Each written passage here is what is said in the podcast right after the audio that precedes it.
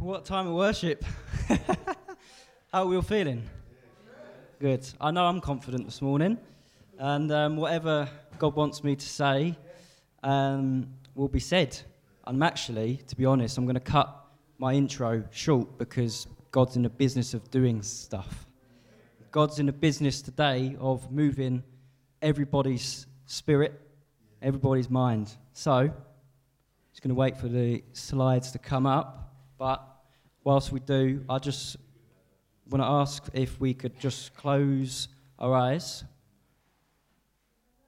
and just be still for a few moments. And just, I want you to have a posture ready to receive. And I'd like you to take some deep breaths in, hold, and then release.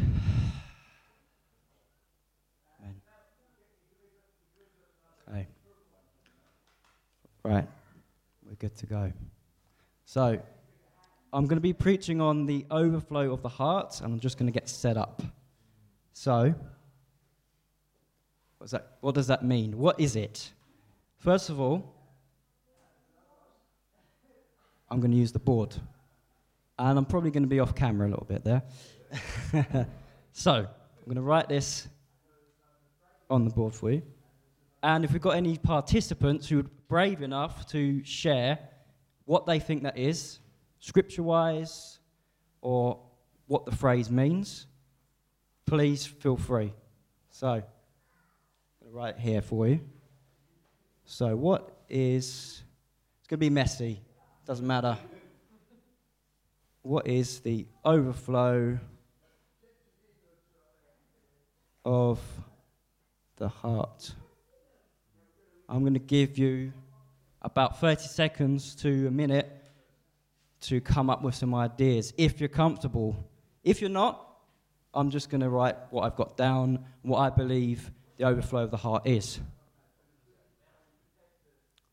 Out of, Dave Curtis has just said, out the mouth. Yep, we'll put that on the board. Out of the mouth, yeah? Anyone else confident enough? Sorry? Generous, so out the mouth. Let me finish that first. Uh, was it generous? Oh, testing my English this morning. uh, OUS. Passion. Good. It's a great one. Right. Love. Amazing, yeah. Thank you, Roy. Love. Pain. Yeah, I'll put that next to that, maybe. Uh, pain, yeah. What about uh, spiritual abundance? Spiritual abundance. Whew, now we're talking. that could be a sermon for another time. Eh? yeah, yeah. Just happened, yeah. Spiritual abundance. Kindness. Yeah, man. Kindness. Empathy? Yeah, empathy. Or sympathy as well. Yeah. Go, works both ways. Yeah. I reckon we could. Actions. Yep, definitely. Hello, Jared.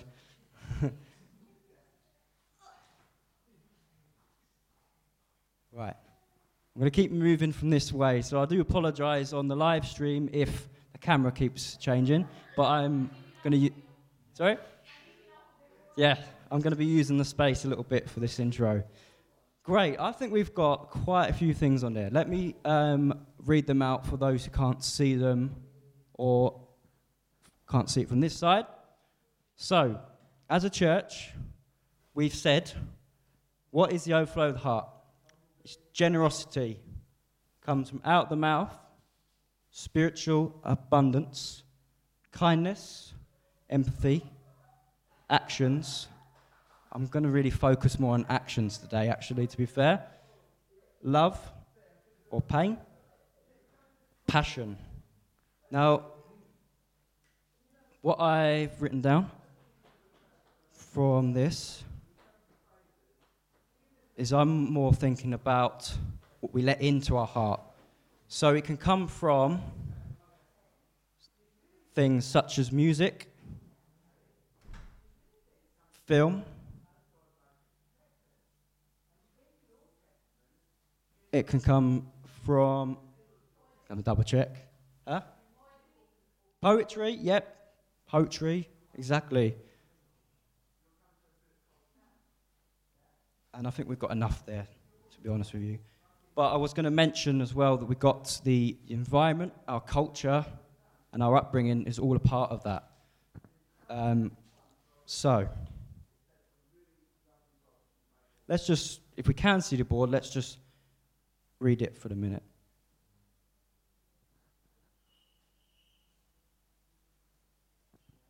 Because this all flows, all of this stuff we've written up, it comes from our mind and it flows back to our heart. So I've written music, film, and Anna helped me out with poetry.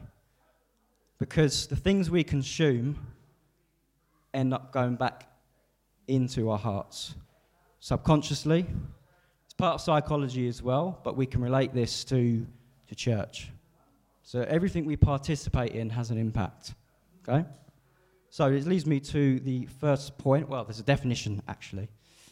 Let's not miss that. The definition to be overfilled says this to be very full of an emotion or quality.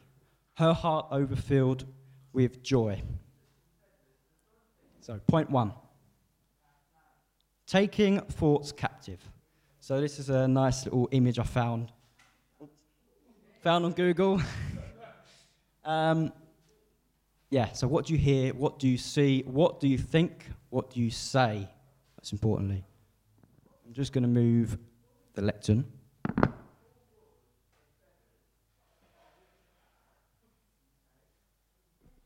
So there's a scripture up there.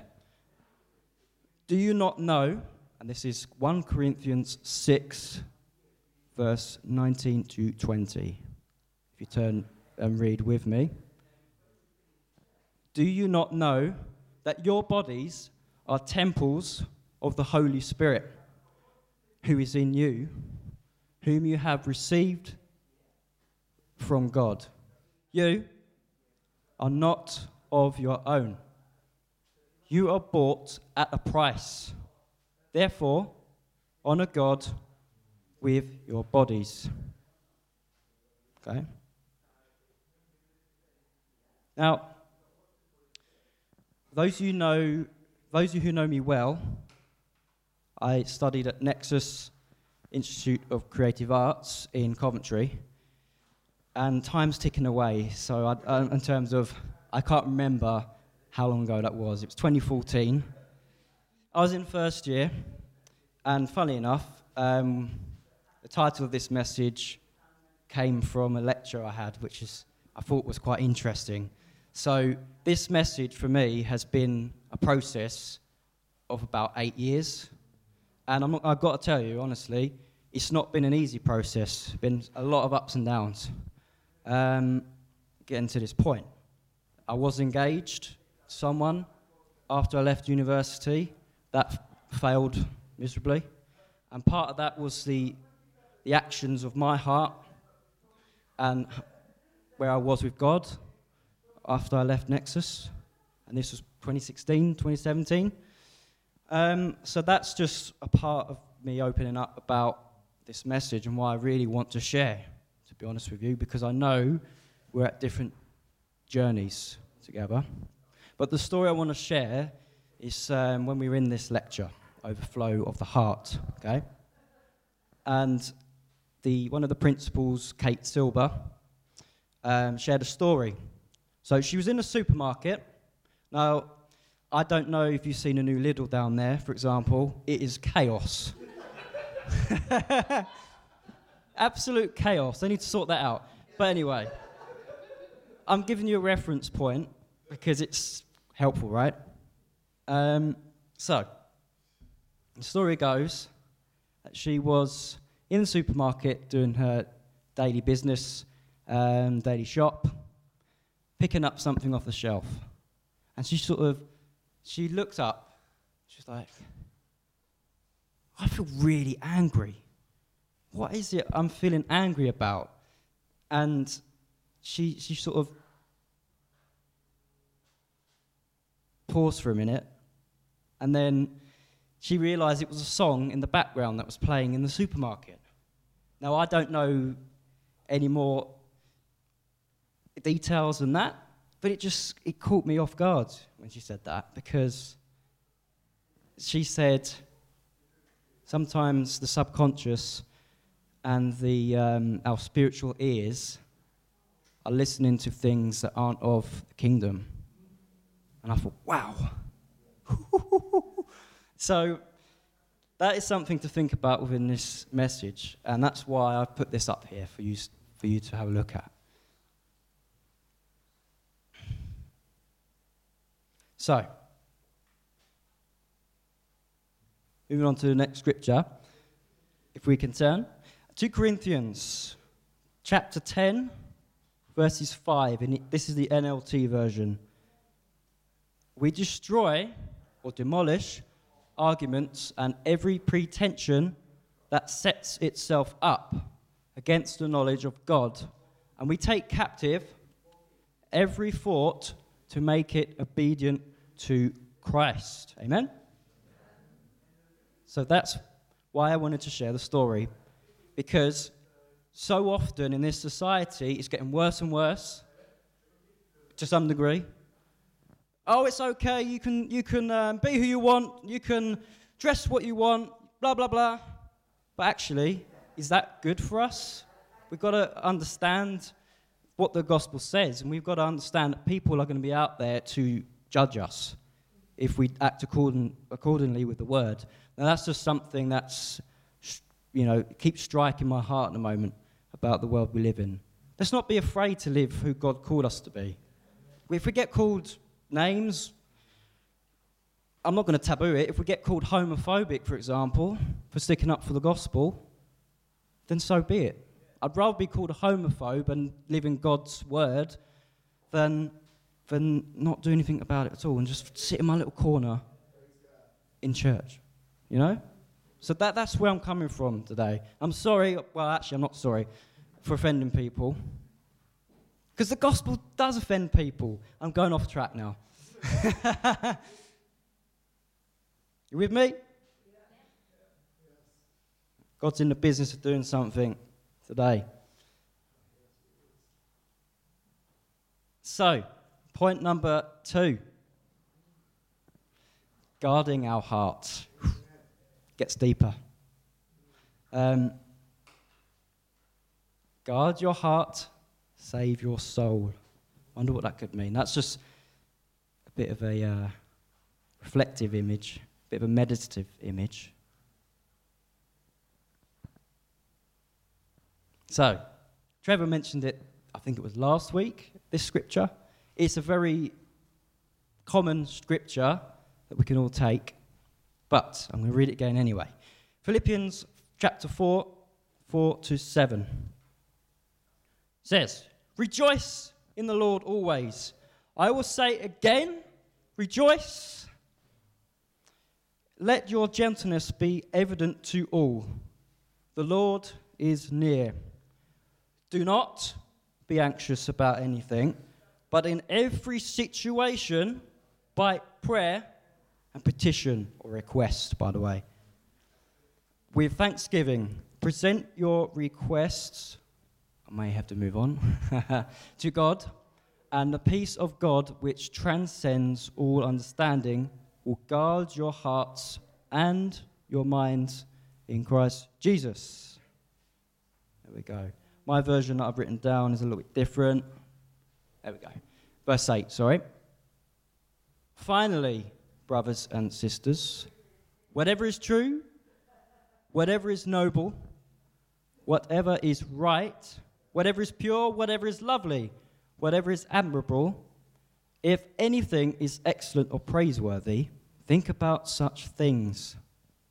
Whatever you've learned or received or heard from me, Jesus, or seen in me, Put it into practice, and the God of peace will be with you.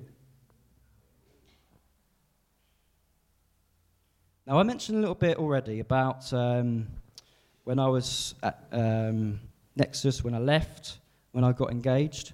Now, the reason I thought I'd mention that is because there was a bunch of things that happened during that time in 2017. Now, some of you may not know, but I've got a chronic condition called chronic pancreatitis, which is very uh, painful, and it's an inf- inflammation of the pancreas. And um, spent a lot of sleepless nights in hospital. Now, the reason why I've mentioned about 2017 is because I just finished university. I was ready to go. I was ready to, to get out there and be a musician, right? I was ready to, I don't know, I was getting some gigs at the time, and my ego, my mind, was, was in the wrong place spiritually. Yeah? Because I didn't guard my heart and I let my emotions take control. I didn't actually go to God and say, Look, can you use this gift I've got? Will you use this gift and help me in the situation? Look, I was in the hospital for uh, over a period of six months. This sort of recovery took place in that year. And I was in the hospital, swearing and shouting at the nurses, you know, why let me out, God? What are you doing? Why am I in this situation? Yeah? And I was, it wasn't me. It was a spiritual thing. It took, it literally grabbed, you know, spiritually grabbed hold of my heart as if to say, You're not good enough. Yeah? I'm telling you this because we all live like this. We all have these emotions and we're not vulnerable with each other enough, I think. So it's just a point I wanted to make. And as I say, this is a journey of eight years discovering this message and actually applying it in my life. So, that's why a point I'm going to make soon will, come to light in what I said if the uh, laptop works. um, okay, yep. Let's go back. So, controlled response is what I'm going to talk about. So, we can see this is relating to Jesus. Okay? The righteous anger of Jesus in Mark 11, verse 15 to 9. Sodom and Gomorrah Genesis 18. This will be your homework if you want to. Um, sorry, I'm, i work in a school and I use that too much. Had to get that out of there. Um, and faith in Romans 1, verse 17. I know, Dave, you love the New Testament, right? um, right, so I'm going to read to you. Um, it's not going to be on the screen. So you need to be prepared if you've got a Bible. It's Mark 11, verse 15 to 19. This is about righteous anger, at least what I've picked from it. You might pick something else from it. When they arrived back in Jerusalem, Jesus entered the temple and began to drive out the people buying and selling animals for sacrifices. He knocked over the tables of the money changers and chairs of those selling doves. And he stopped everyone from using the temple as a marketplace. He said to them, The scriptures declare my temple will be called a house of prayer for all nations. But you have turned it into a den of thieves. When the leading priests and teachers of the religious law heard what Jesus had done, they began planning how to kill him.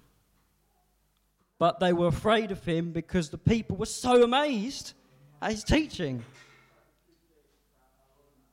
That evening, Jesus and the disciples left the city. Okay. Now, I wonder what we think about that rhetorically. I wonder what we think about that scripture. Because what I gathered from it was if, I, if I'm mistaken, please correct me, but Jesus um, fasted for 40 days and 40 nights. So Jesus come down from the mountain of prayer. I, I should have really looked this up, to be honest, where it was, but I know enough that I can just improvise. so, Jesus came down from fasting and then he went to Jerusalem to the Israelites in the temple. But those of you know the story, um, Jesus was hungry. Now, I don't know about you, um, especially on a Sunday, I get rather hungry after church. now, with, in Swanley, uh, this is a, a point, a side point. In Swanley, on a Sunday where I live, we've got a, a new market that's opened up. Now, just imagine, right? You live there, you're hungry, and the, there's all this traffic. You're like, I just want to get home and just get the roast on. Is that righteous anger? I, I, I would probably think so because Jesus spent time praying and preparing, and then all of a sudden, the Israelites, well, whoever it was, the teachers of religious law, sorry, they were doing things that weren't spiritually in line, right? So, just to give you a picture of that, really. But they were amazed at his teaching. It's like, yeah, there's a double meaning to some of these scriptures. Anyway, so Genesis 18 is the next one I mentioned. We can read, you can read that later on. But the righteous anger um, of Sodom and Gomorrah is because God wanted to kill off the people at the time. Just imagine that. God wanted to kill off this church. We'd be thinking, what the heck? You know? But it's because of the sin of, the to- of that time. Yeah? God of the Old Testament is known as the God of wrath. W R A T H, right? but however you pronounce it is up to you. but um, I believe it was Abraham who wanted to plead with God and say, Look, because of my name, please don't kill off the 50 people. Oh, okay, okay, Abraham, right. I will um, kill off 40 people in my name. No, no, no, don't, don't. Because people will hear of this. And people would judge you, God, as a God who just wants to kill people for no reason. And when I was thinking about this story, I was thinking, actually, that's where we have, I think, the song Reckless Love makes more sense, to be honest. Um, so, on that note of Genesis 18, it's in relation to God seeing our failures, but reworking it in accordance to his plan or his will. I'm going to pick on Dave again. But when Dave was worshipping, he was praising, stamping around, you know, because we're, we're, we're are but dust as humans, you know? But God set us free. And that's what grace is. It's not about grace as such. We need to work with grace, I would like to say. So, going to move on to Romans 1, verses 17. Solely 17. This good news tells us how God makes us right in His sight. This is accomplished from start to finish by, what's that word say? Faith. As the scriptures say, it is through faith that a righteous person has life. Amen. So, move on quite quickly because this is the nitty gritty part, as I like to think of it as. So, here's a picture of the heart valves. It's not a particularly clear one, but you get the idea, right? So, some of us in the room are NHS professionals, and um, no judgment, please. but uh, um, we've got the four valves here the aortic valve, the pulmonary valve, the mitral valve, and the tricuspid valve. Okay? So,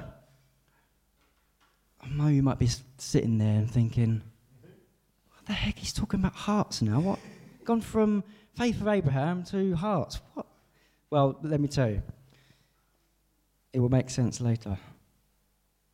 So, these four valves, or ventricles, I've, this is my own definition that I've written for you.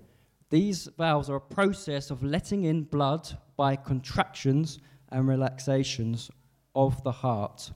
If these valves aren't aligned properly or are diseased, I'll put in some references there, then the heart becomes overworked, enlarged, and as a result, blood flows backwards or leaks through other means.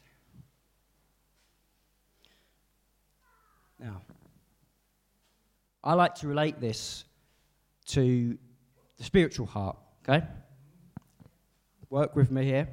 You need to do a little bit of uh, processing of this message.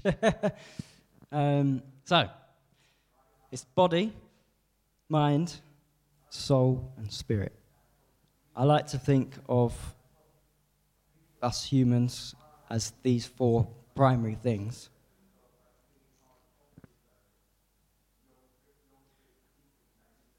Joyce Meyer says it's about knowing the Bible. It's about knowing the Bible and seeing the authority and praying for understanding of the Word. So, in that little message there, if we can relate this to our heart, it's about sinking the Word of God into your heart, using it as a defense mechanism and we know with the heart, okay, that the white blood cells are responsible for attacking pathogens. And I, I hate to use COVID because I know people, you know, unwell. But when you get a virus, basically the white blood cells, they scatter around and they, they, they come, come together collectively to attack the uh, pathogens or whatever is responsible for entering the body. Um, so I like to think of when relating to the Bible and relating to guarding your heart, that we think of this spiritually. You know, what is the what is the white blood cells? What is the defense mechanism that you're using to get closer to God, to attack the enemy? I just want to leave you with that.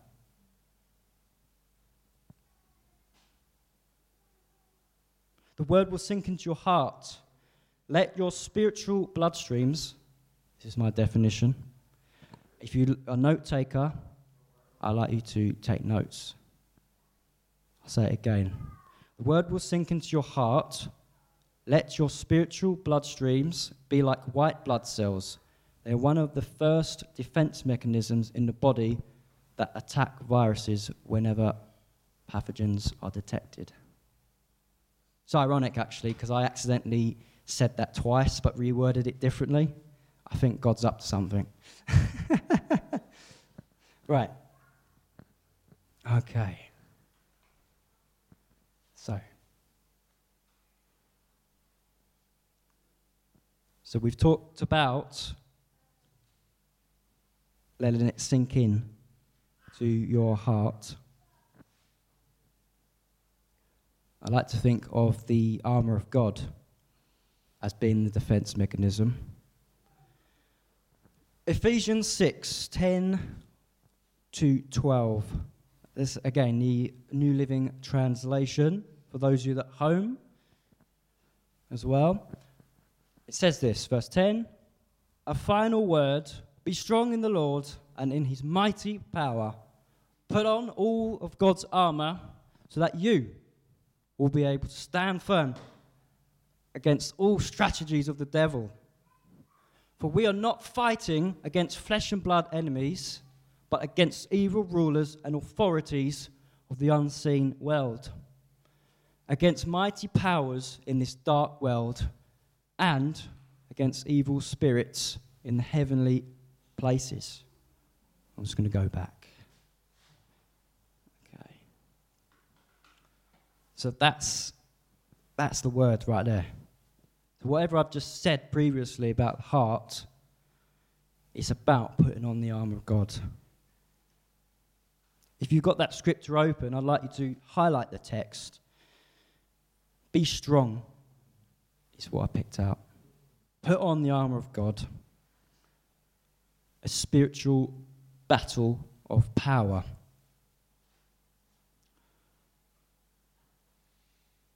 I wonder what you're processing this morning. I wonder what you're letting bypass. I mentioned about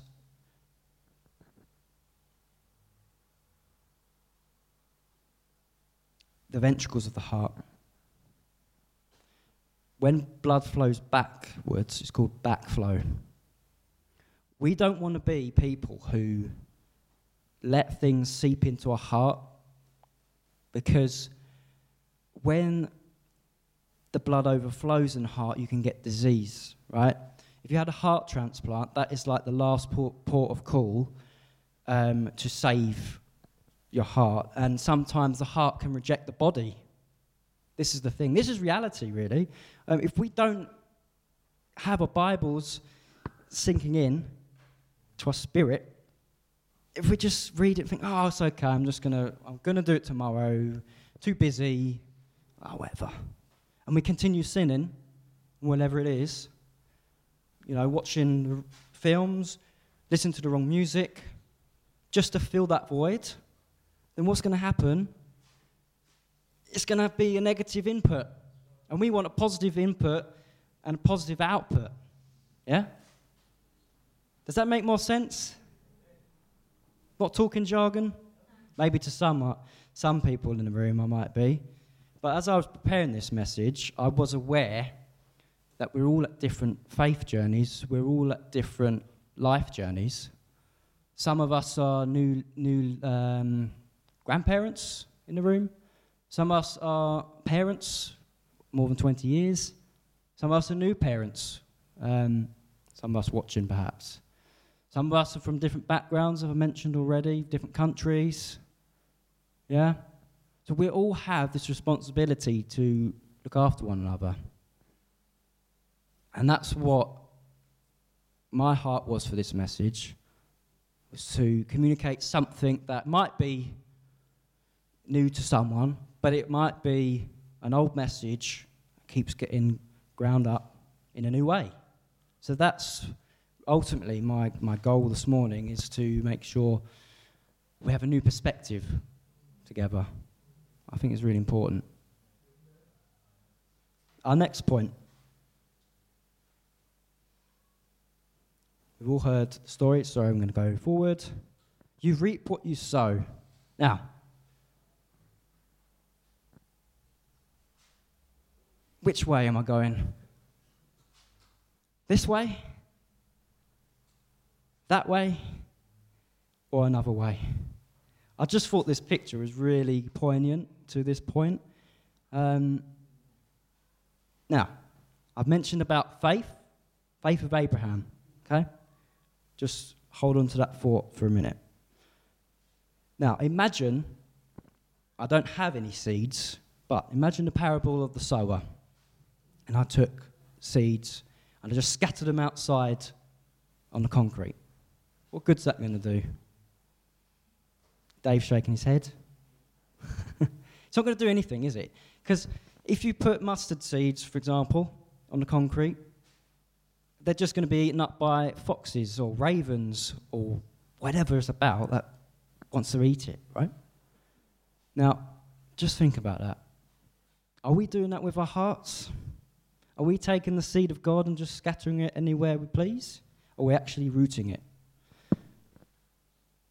God is a multi dimensional God. He wants to take that seed, whatever you've got, and He wants to use it for good. Because we can work with God in the rocky ground, but it's not going to be easy. I've mentioned before, you know, I've had health problems, I've had relational issues, and I put that seed in the wrong place. Maybe that's you this morning, I don't know. Only God knows. But we are responsible by part with what we do with that seed. Okay? Now, God is a God that carries the promise of Abraham. Okay? Through his lineage, Abraham had faith without seeing the promise come true. The trust in God seeped into his heart. This is ultimate faith. Okay? So Abraham had a word from God. He was doing things differently at the culture at the time that the Israelites were doing. At that time, in Genesis, eight, uh, around Genesis 18, or middle Genesis, uh, the Israelites were mainly in their own sort of tribe and sort of nation. They didn't move anywhere. Abraham had a word from God to move from one place to the other, and that was revolutionary for them at the moment, at that time. So I just want you to think about, you know, where are we moving? Where are we moving to? Where are you moving to? Spiritually? Physically? But with Abraham, he didn't, he didn't know the full impact of what was to come. He didn't know that it was going to, a whole nation was going to be set around God's laws. And he, didn't, he, he passed away, he died without seeing it happen. I think that's amazing, actually.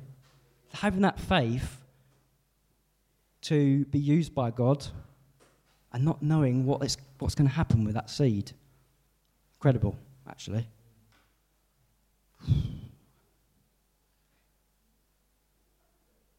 So, promise and faith.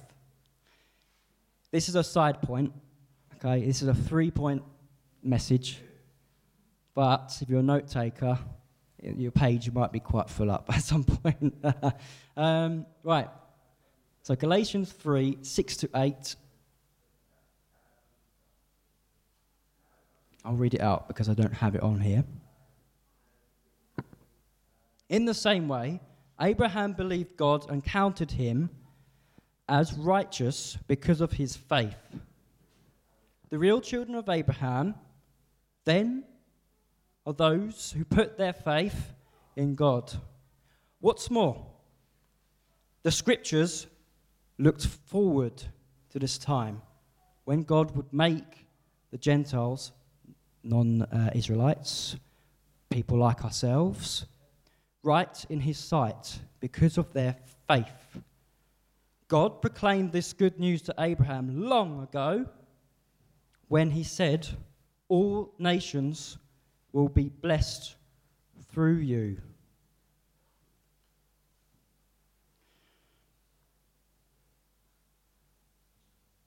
So, right, okay. I've got a a um, a book reference, but I don't actually have the book title um, that I'm reading. Quite funny, really, isn't it? I don't have the title of the book that I'm going to be um, paraphrasing from, but such is life. okay, right. So I'm going to read it to you. See, Tib Pearson knows what every farmer knows. If you want to f- yield, so I say that again. If you want a field to yield crops, you must sometimes tear down fences. That's how the enemy tries to cut the body. If you disagree with someone on one point, then you must disdain or dismiss them entirely.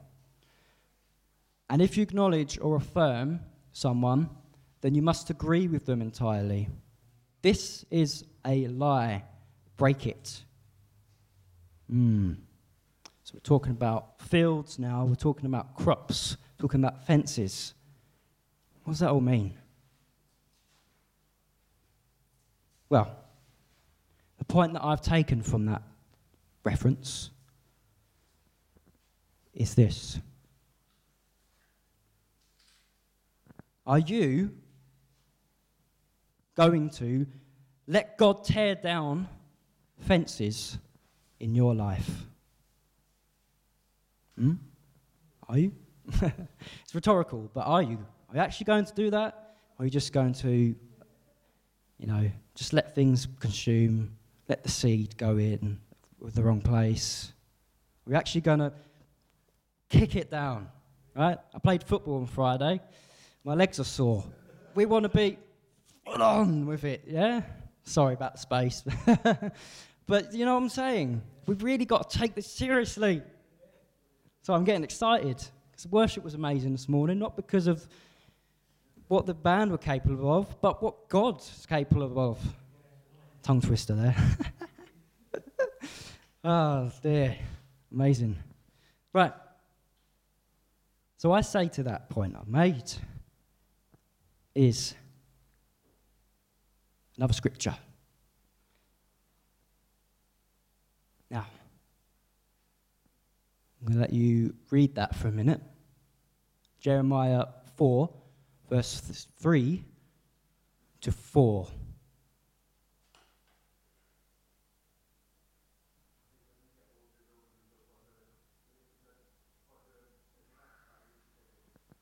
Because we're coming to the end very short, shortly. So I want you to really ponder on this scripture if you have a Bible with you.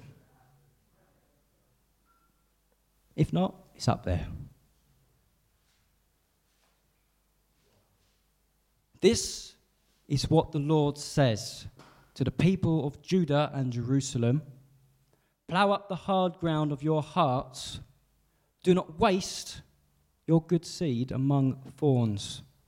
O people of Judah and Jerusalem, surrender your pride and power, change your hearts. Okay. I'm going to end this message with a question. Let's look at the board if we can as well. What is the overflow of the heart? We've got a new perspective, hopefully, on what that means. And I'm going to ask you Oh, he's gone. Sorry, Anna. For those at home, I do apologise.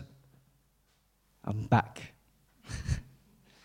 Technical glitch on my behalf, but that's fine. Imperfect people, right? So, where are we on there?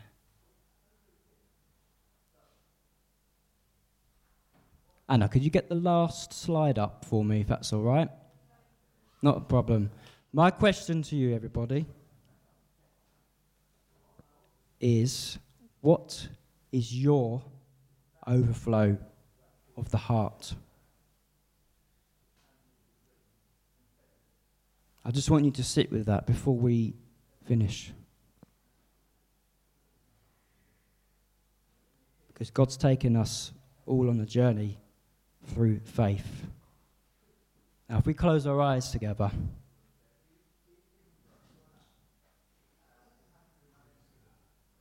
I want, I want you, if you're comfortable, to do so. I want you to feel your heart. I want you to, if you can find a pulse, that'd be great.